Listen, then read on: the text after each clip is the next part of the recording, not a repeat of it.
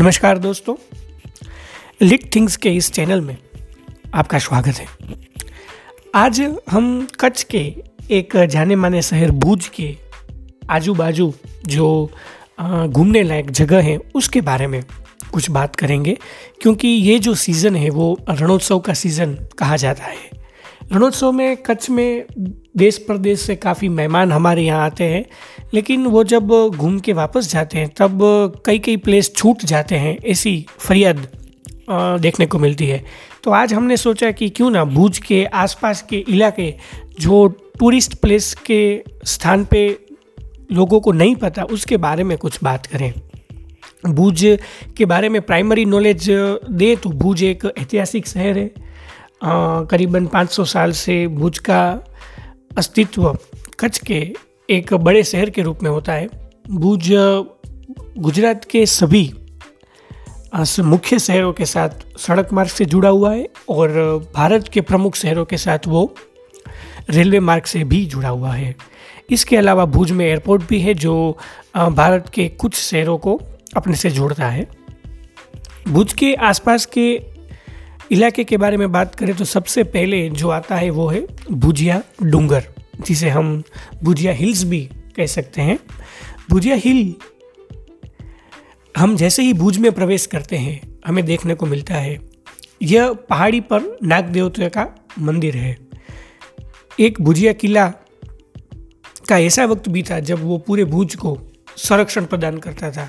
हर साल नागपंचमी के दिन यहाँ मेला लगता है और जो लोग ट्रैकिंग के शौकीन हैं, वो सुबह इस स्थान पर आते हैं और भुज के अनुपम दृश्य को देखते हैं। ट्रैक की बात करें तो ये कोई मुश्किल ट्रैक नहीं है, लेकिन जो घुटनों की समस्या से पीड़ित लोग हैं, वह यहाँ ना जाए क्योंकि तलेटी में लगभग सुमसाम एरिया काफ़ी ज़्यादा है, लेकिन अभी भी पर्यटन स्थल के रूप में वो अच्छी तरह से विकास कर रहा है। जब पूरी तरह से वो विकास कर लेगा, तब ट्रैकिंग बहुत आसान हो जाएगी और सबके लिए वो खुला रह सकता है।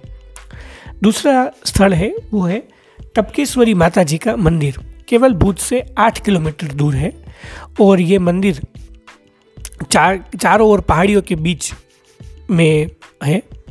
टपकेश्वरी नाम कैसे पड़ा उसके बारे में बात करें तो पानी की बूंदे का निरंतर प्रवाह इससे होता है। इससे इसके लिए उसका नाम टपकेश्वरी पड़ा है। पहाड़ियों पर प्राकृतिक रूप से बनी हुई गुफाएँ हैं। अगर हम बड़े बुज़ुर्गों की माने तो काफ़ी सारे जंगली जानवर भी इस गुफाओं में रहते होंगे। जो लोग ट्रैकिंग के शौकीन हैं, वो इस पहाड़ियों का बहुत ही ज़्यादा लुफ्त उठाते हैं।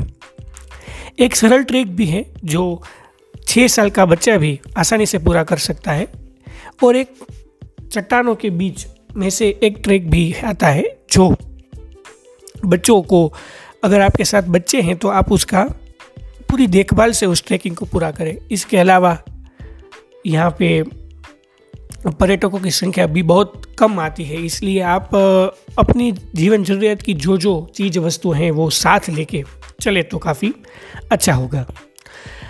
सूरल पीठ वहाँ पे एक जड़ेश्वर महादेव का मंदिर है। मंदिर के लिए बहुत ही प्रख्यात ये स्थल है। हर श्रावणी सोमवार को यहाँ पे मेला लगता है और श्रावण महीने के पूरे महीने में भक्त की भीड़ काफ़ी जमा होती है। खास करके सुबह जल्दी उठ के लोग सूरल पीठ के दर्शन करने जाते हैं। यहाँ का सनराइज और सनसेट देखना बहुत सौभाग्य की बात मानी जाती है। कोई भी व्यक्ति आसानी से पहुँच सकता है। इस तरह से भुज में वो स्थित है। अगर आप भुज के आसपास हैं तो आप मॉर्निंग या फिर इवनिंग में इस स्थल का मज़ा ले सकते हैं। खारी नदी की बात करें तो खारी नदी एक कब्रिस्तान के रूप में जाना जाता है। खारी नदी में भूतनाथ महादेव का मंदिर है। जहाँ पे मृतकों का अंतिम संस्कार किया जाता है, ये स्मशान के रूप में अधिक प्रचलित है, लेकिन मंदिर के ठीक नीचे से नदी बहती है। हम नहीं जानते कि यह नदी कितने सालों से खाली है, लेकिन मानसून के मौसम में अगर आप कच्छ में आते हैं तो यहाँ आपको पानी बह, बहता मिलेगा। और यह दिलचस्प है कि नदी का तल समय के साथ साथ प्राकृतिक रूप से बहुत ही दर्शनीय है। छतेड़ी स्थानिक भाषा में लोग इसे छतेड़ी का नाम देते हैं। अगर हम बात करें तो काफ़ी हिंदी पिक्चरों में भी ये छतेड़ी दिखाई दिखाई गई है। ये छतेड़ी प्री वेडिंग शूट या फोटोग्राफ के लिए एक आदर्श स्थल है और हम दिल दे चुके सनम में जो मैरिज का एक सीन हमें देखने को मिलता है, वो छतेड़ी का ही है। अगर हम स्थानिक भाषा में छतेड़ी की बात करें तो उसे छतरी कहा जाता है, जहाँ शाही लोगों के स्मारक की छत है। अगर आपके पास फ्री समय है, अगर आप भुज में हैं तो आप भुज के सेंटर में ही ये स्थल है। इसलिए आप सुबह शाम कभी भी इस स्थल पे जा सकते हैं। रामकुंड, ये छतेड़ी के बहुत करीब का स्थल है। करीबन 300 साल पुराना ये कुंड है, जिसकी कलात्मकता काफ़ी अद्भुत है। रामकुंड में त्योहारों के दिनों में यहाँ पे दीपक लगाए जाते हैं और इसकी सुंदरता दोगुनी हो जाती है। इसका निर्माण वास्तुकला की दृष्टि से हुआ हुआ है। जो लोग पुराने नक्शी काम में रुचि रखते हैं, उन्हें निश्चित रूप से रामकुंड की यात्रा करनी चाहिए।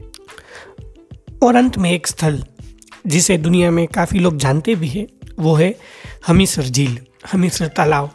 भूज के लोगों का वो हार्ट माना जाता है। हमीसर झील हमीसर झील एक मानव निर्मित झील है जिसके किनारे हमें काफ़ी युवाएँ और बूढ़े बुज़ुर्ग लोग भी देखने को मिलते हैं। राव हमीर जी ने लगभग साढ़े चार सौ साल पहले ये झील का निर्माण किया था और हेतु उसका ये था कि भुज की जो पानी की समस्या है, वो हल हो जाए।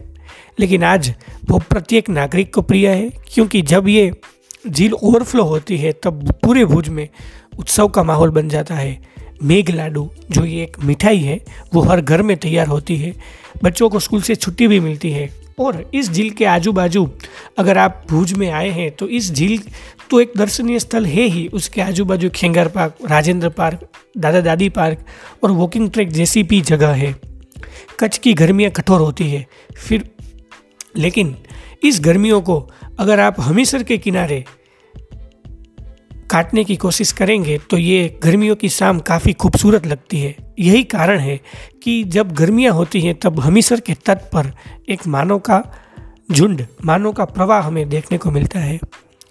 इस तरह से भुज के आसपास के पाँच या आठ किलोमीटर के एरिया में बहुत सारी अच्छी जगह है। अगर आप भूज आते हैं तो ये दर्शनीय जो स्थल है, उसे देखना ना भूलें। और अगर आप इस चैनल पर पहली बार आए हैं तो इसे सब्सक्राइब कर दीजिए और अपने दोस्तों के साथ भी बूझ के इस दर्शनीय स्थल को शेयर कीजिए।